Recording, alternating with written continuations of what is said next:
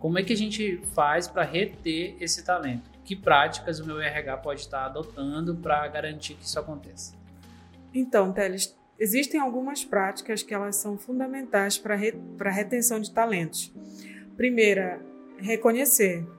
O talento ele precisa estar em um ambiente em que ele consegue se perceber como talento ali naquele lugar.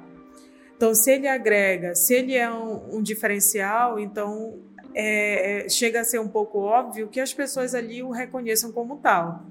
É, eu sou bom e as outras pessoas me veem também como alguém que, que é acima da média. Então, reconhecer e, de fato, não só com palavras, mas a segundo aspecto, remunerar. Se alguém entrega algo que está acima de uma média, é natural que se queira ganhar acima de uma média. Então, remunerar de acordo com a entrega, de acordo com o esforço ali proposto. E a terceira, ter ambientes que sejam é, ambientes para o desenvolvimento contínuo daquele talento, que ele possa se aperfeiçoar. Então, ter um ambiente de, de desenvolvimento é fundamental para que você consiga reter esse talento.